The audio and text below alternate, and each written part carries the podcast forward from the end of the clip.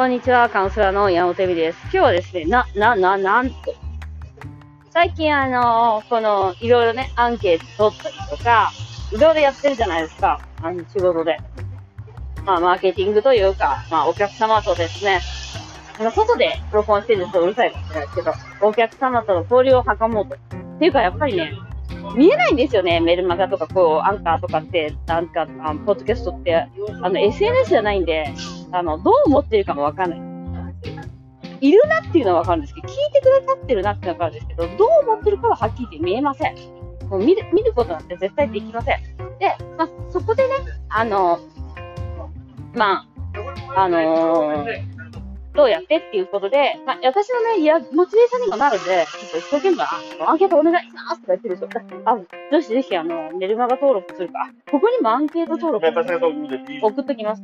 でですね、こっからまたあれなんですけど、今回その、まあ、これね、瞑想だけやったのが15年間のレスを解消したんです。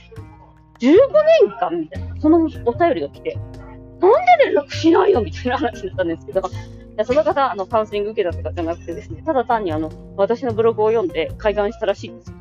まあ、嬉しい話ですね。これ、こればっかりはもう、もうしょうがないね。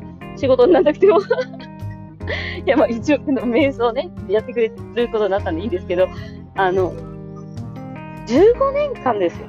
15年間。わかりやすい。しかも子供を作っているので、不妊治療で子供を作り、まあ、いろいろありますよね。結婚してれば。その、いろいろをね、まあ、どうにかこうにか乗り越えて、20年ぐらい結婚したかな。15年なのかな。なんか、とりあえず13、まあ、ちょっとすごいんですよ。とりあえずそれが。で、まあ、い多分旦那さんが ED なんですけど、あの、で、エミさんのそのブログを見て、1年ぐらい前に見て、驚いた。何が驚いたって、女の人でも性欲を持っていて、そして女の人でも女から誘っていいんだって。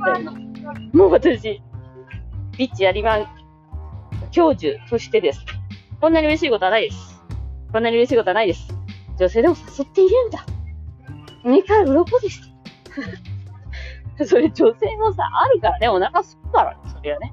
やりたいと思うよ、そんな。やりたい、やりたい、やりたい。思います。思います。それはなんか夫婦だから恥ずかしいことじゃないはずなのに、なぜか女性からは誘わないという掟をですね、15年間持っていたわけですよ。すごい恥ずかしかったと思いますし、すごい大事なことだと思います。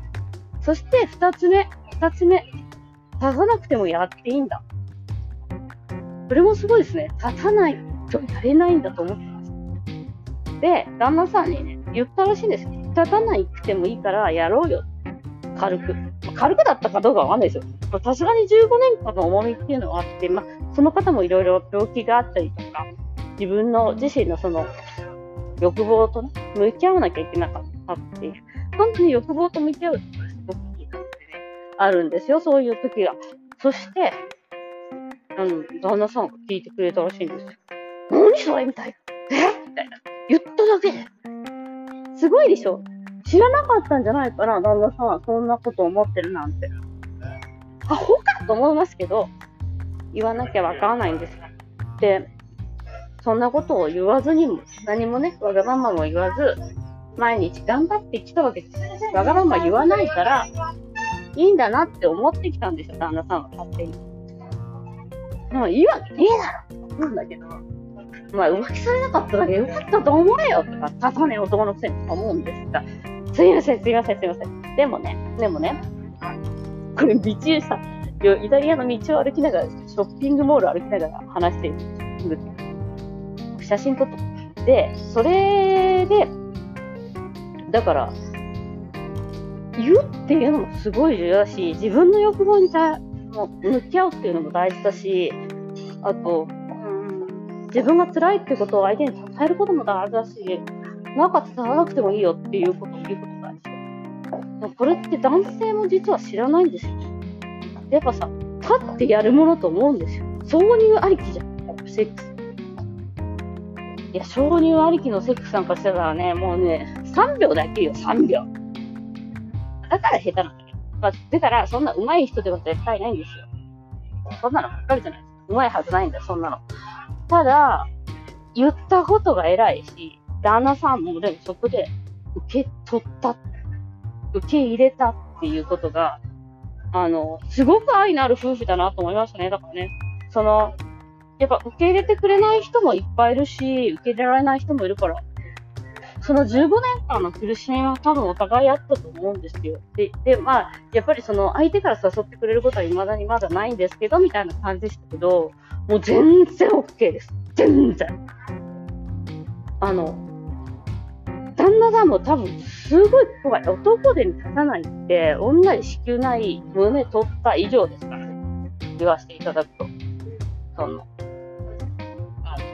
女性もね、やっぱりその、子宮がんとか、あの、乳がんとかいろんな問題でできなくなるとね、かなり問題、辛くなったりするんですけど、まあ、それ以上ですよ。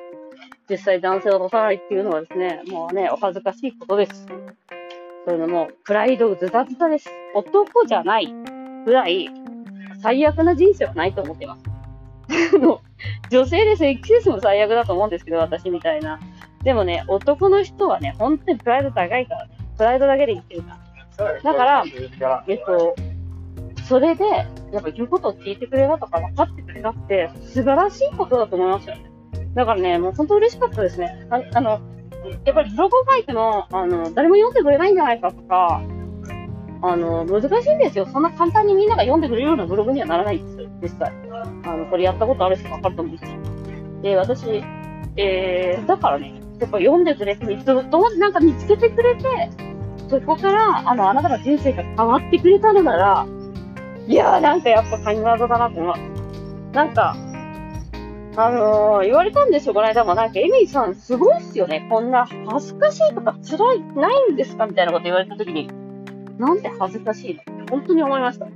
なんかね、前から知ってて、なんか、エミーさんのその、まあ、普通にこういう話ができると、どうなっちゃってんですかみたいな話だと。いやそりゃそう、え、まあ、その、個人的に知ってるんで、そりゃそうだ、みたいな。でも、まあ、世界で一番大切なことを伝えるんだよ、みたいな感じで思ってます。あ、大げさ、大げさすぎていい。大げさすぎていい。ということで、今日は今雨の中、ショッピングモール、ショッピングとか、うちの近所のね、お店の前を歩いて、すごい可愛いお店なんで、これ写真撮って、今ここに貼り付けますので、いいね押してねって、いいね押しません。じゃあね、またね